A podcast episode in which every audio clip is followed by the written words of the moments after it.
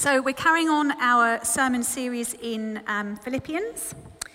And um, so, our reading today is Philippians 1, verses 19 to the end of the chapter. And that can be found on page 1178 of the Church Bibles if they're coming around now. Thank you. So, page 1178, Philippians 1, going from verse 19. Just to give us a run in. So, it says, Yes, and I will continue to rejoice, for I know that through your prayers and God's provision of the Spirit of Jesus Christ, what has happened to me will turn out for my deliverance. I eagerly expect and hope that I will in no way be ashamed, but will have sufficient courage, so that now, as always, Christ will be exalted in my body, whether by life or by death. For to me, to live is Christ, and to die is gain. If I am to go on living in the body, this will mean fruitful labor for me. Yet what shall I choose? I do not know. I am torn between the two. I desire to depart and be with Christ, which is better by far. But it is more necessary for you that I remain in the body. Convinced of this, I know that I will remain and I will continue with all of you for your progress and joy in the faith, so that through my being with you again, your boasting in Christ Jesus will abound on account of me. Whatever happens, conduct yourself in a manner worthy of the gospel of Christ. Then, whether I come and see you or only hear about you in my absence, I will know that you stand firm in the one Spirit, striving together as one for the faith of the gospel, without being frightened in any way by those who oppose you. This is a sign to them that they will be destroyed, but that you will be saved, and that by God.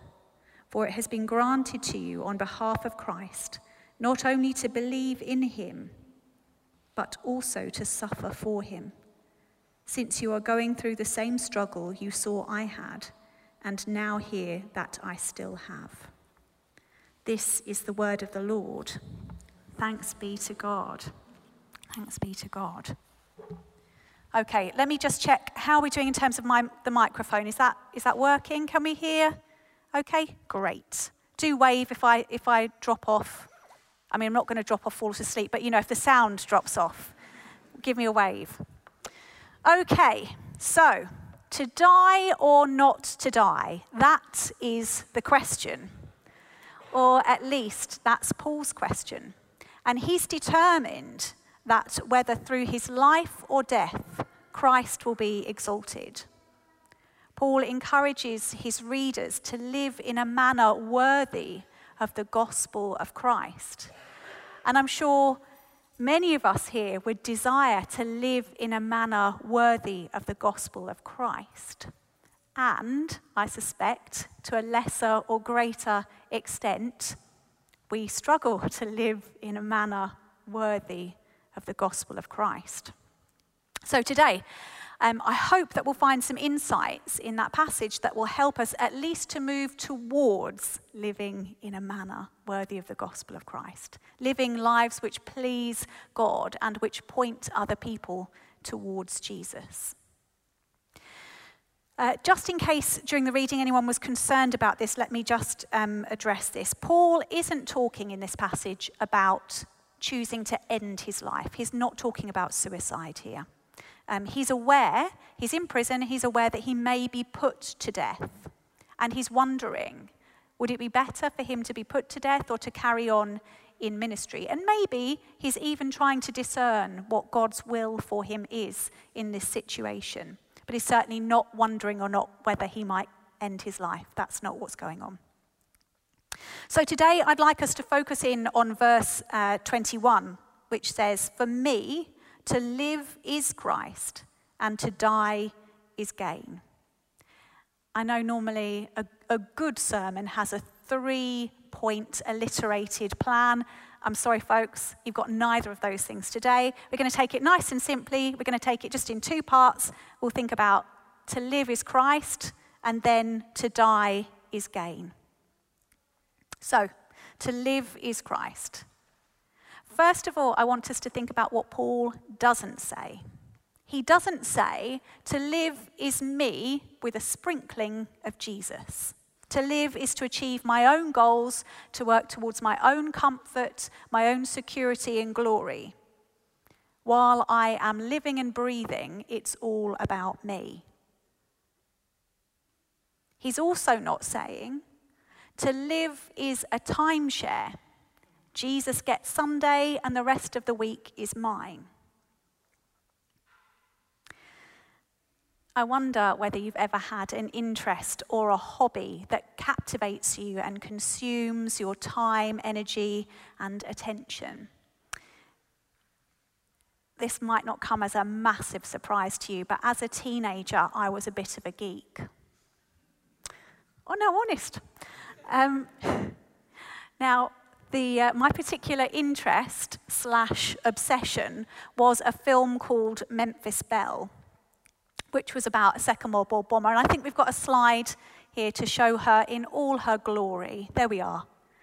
Um, so, this film was like a gateway drug into all Second World War aircraft and World War II more broadly, and I really was quite obsessed.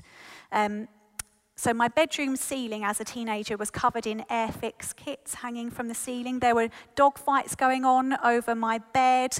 I was constantly planning and plotting when I might get to the next air show, especially the air shows that had Sally B, who's the B 17 playing Memphis Belle in the film. I had the cardboard cutout uh, of the film from Blockbuster. We, we begged that from them. I, I know no shame when it comes to B 17s. Um, I had, the, I had the book and I would read it from start to finish. And when I got to the end of the book, I'd start at the beginning again. I'd work my way through. I would listen to the soundtrack constantly on cassette. On cassette. I had the video, I had the t shirt, the badge, the jacket, the whole caboodle. I lived and breathed this. You could say that at the time, for me to live was Memphis Belle.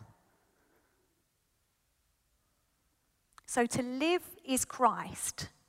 It means something radical, doesn't it? To live is all Christ.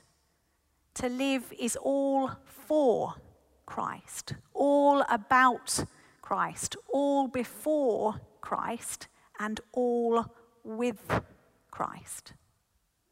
It means all out surrender to Jesus. To live is Christ. So to work is Christ, to socialize is Christ, to spend time with my family, to rest, to go shopping is all Christ. No reserving parts of our life for ourselves. Paul talks about something similar in Galatians 2:20, another one of his letters. And he says there, I have been crucified with Christ, and I no longer live, but Christ lives in me. And I think that helps us to understand a little bit about what Paul's trying to get at when he says, For me to live is Christ. This is no longer my life. It's no longer me calling the shots. This life I live belongs to Christ. He lives in me, He's the one directing my steps. It can't be to live is me because my sinful nature, my self seeking, that's the me which has been crucified with Christ. That's the bit that no longer lives, but instead Christ lives in me. Therefore, to live really is Christ. The life going on in me is Jesus. I wonder whether any of you remember the World War II drama Band of Brothers. I think we've got another, another slide for this. I recognize that using this as my next illustration really just proves my previous point about my obsession with the Second World War. But um, this is a drama that followed the men of Easy Company as they um, parachuted into enemy territory in preparation for D Day. And there's a point in the drama, a week or so after they've landed, and uh, one, of the, one of the very new, inexperienced soldiers, um, Blithe, he tells one of the experienced captains that when they first landed, he hid in a ditch rather than finding his unit. And Speirs, the officer, is very experienced, hardened soldier. And, uh, and he says this to Blithe. Now, as I read this, you need to try to imagine a deep, gravelly American accent, which I'm definitely not going to be able to pull off. But um, he says, You hid in that ditch because you think there's still hope. But Blithe, the only hope you have is to accept that you're already dead. The sooner you accept that, the sooner you'll be able to function as a soldier is supposed to function. Ooh, tough words from Speirs there. Of course, as Christians, we know there is hope, but that hope isn't for the survival of our self seeking. So we could rework that speech to say this Christian, maybe you're having difficulties in your walk with God because you think there's still hope. Hope of living with your sinful nature, feeding your desires, getting what you want, plus a bit of Jesus on the side. But, Christian, the only hope you have is to accept you're already dead. Your sinful nature was nailed to the cross. You are no longer the captain of your life. The sooner you accept that, the sooner you'll be able to function as a Christian is supposed to function.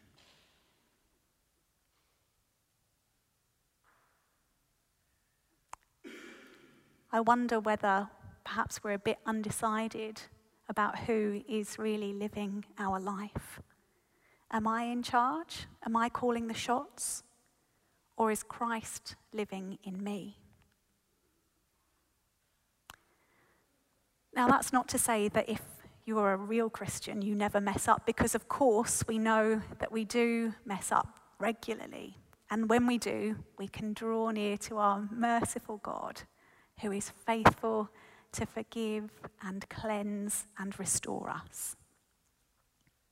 But I think it is fair to say that as Christians, we should see our sinful nature as dead or daily being put to death. Jesus tells us to deny ourselves, take up our cross daily, and follow him. Have the third slide up, please. When Christ calls us, the invitation is that while we go on living in our body, we are to die to our self seeking. As teacher and theologian Bonhoeffer puts it, when Christ calls us, he bids us come and die.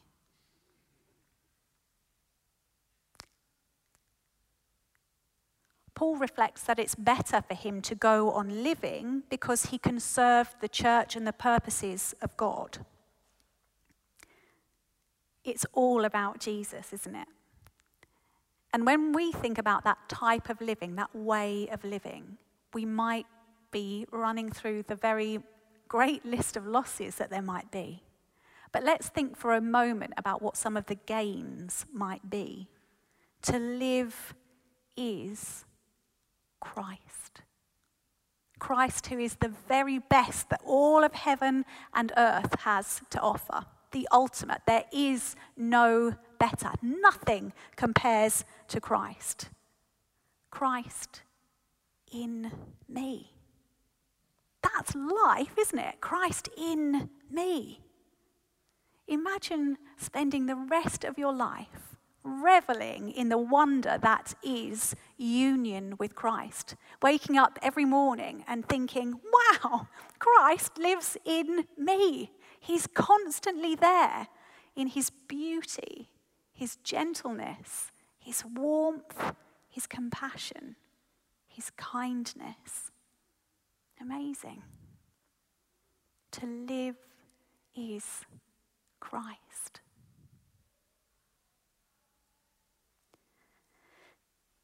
Let's move on and think about the second part of that verse. To die is gain. we might struggle to understand this. We might, we might be able to understand that to die is gain if living is really painful, lots of suffering, real struggle. But what about if life is fairly okay or even good? How do we understand that to die is gain then? Well, I think we find the answer in verse 23, which says, I de- desire to depart and be with Christ, which is better by far. Being with Christ is better by far. I remember years and years ago being in a home group where we were thinking about the story of Mary and Martha. You remember that Jesus comes to their house, and Martha is busy getting everything ready for Jesus. She wants to be a great hostess, and Mary is just sitting at Jesus' feet and listening to him. And Jesus says that Mary has chosen what is better when she chooses to sit at his feet. And I remember our home group having a, a, quite a heated discussion and feeling that this was pretty unfair because Martha was, after all, just trying to do well by Jesus. And it was quite a heated discussion. But I think underlying all of those things that we talked about, my suspicion is that we just didn't quite believe that Mary had chosen what was better, that being with Jesus really was the better thing? Do we believe that Jesus really is better by far? Do we value Jesus as he deserves to be valued? Do we treasure him? Do we adore him? Are we devoted to him? Perhaps all we can say is that we want to treasure Jesus like that. Maybe the best we can say is that we want to want to treasure Jesus like that. And we can't muster this stuff, can we? can't work it up in our own strength. But we can regularly come to God and ask that He would work in us, change us, mold us, so that we do treasure Christ in that way. When we think about dying, I think Christians find a great sense of hope and comfort in the idea of heaven. But I do wonder if sometimes our idea of heaven has been shaped by a secular, optimistic, but not necessarily biblical idea of heaven. This idea of um, paradise as a pleasant place to be, but not for any particular reason. The passage I often turn to when I'm thinking about the new heavens and earth is Revelation 21. And verse 4 says, He, that's God, will wipe away every tear from their eyes. There will be no more death, or mourning, or crying, or pain, for the old order of things has passed away. And that's something really beautiful, isn't it? Really beautiful. But if that's our primary hope for the future, then we're missing out on the best bit. And the best bit is in the previous verse, verse 3 of, of uh, Revelation 21, which says, And I heard a loud voice from the throne saying, Look, God's dwelling place is now among the people, and he will dwell with them. They will be his people and God Himself will be with them and be their God. Paul sees dying as preferable because he wants to be with Christ. When we move towards this way of treasuring Christ, of adoring Christ, when we look ahead to death, we will see nothing of greater value than being able to be with Jesus. Tim Keller, when he um, was in his last few days of life, said, There is no downside for me leaving, not in the slightest. There's no downside for me leaving, not in the slightest. If we don't value Christ like that in life, when we approach death, it will seem like defeat.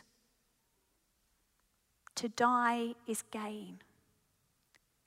That isn't just theoretical. This is what faithful Christians and especially martyrs have been living out century by century. Not that we should actively go seeking after death,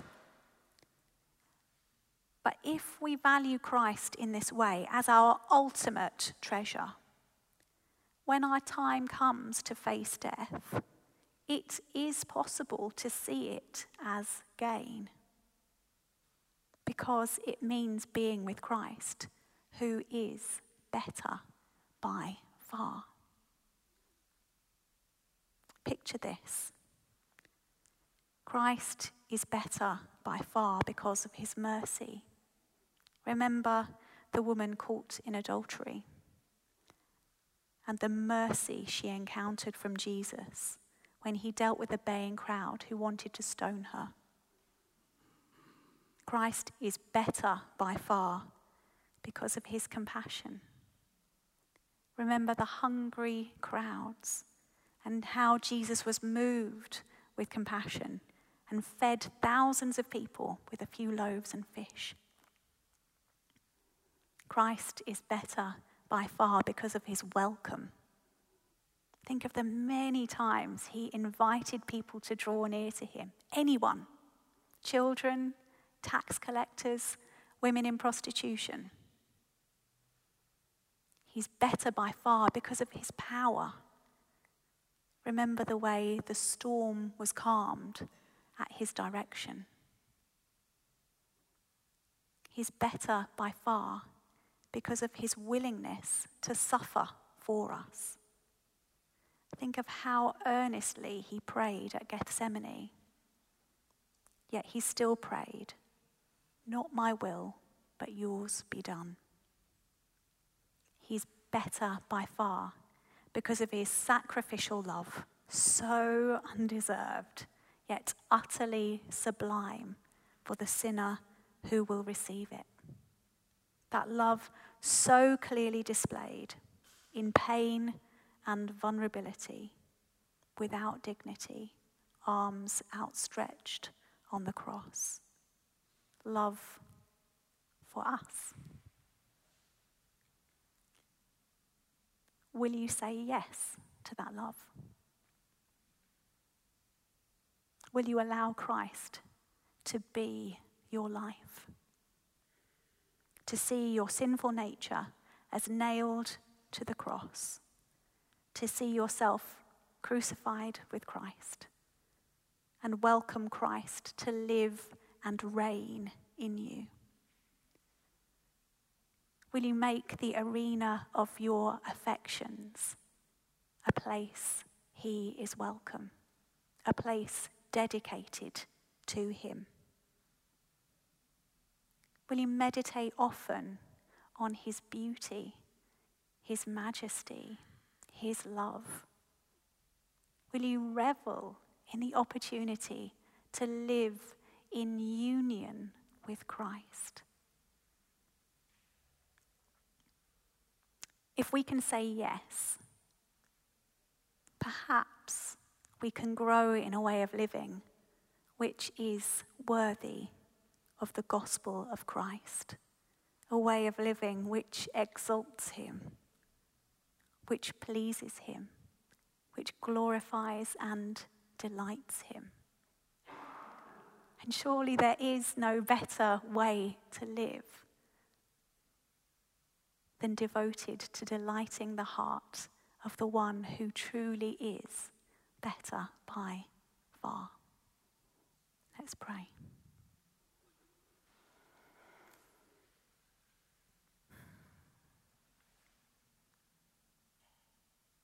Lord, we bring ourselves to you.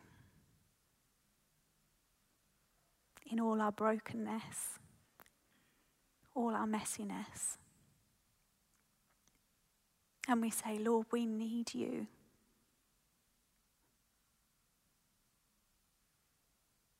Come work in us, we pray.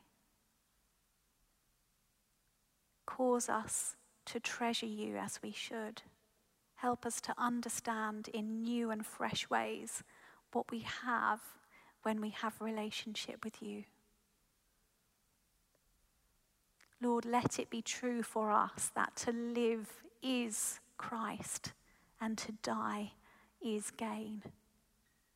Help us to set our hearts and our minds on you and to pursue you with all we have. Do a powerful work in us, we pray, Lord. We can't do this by ourselves.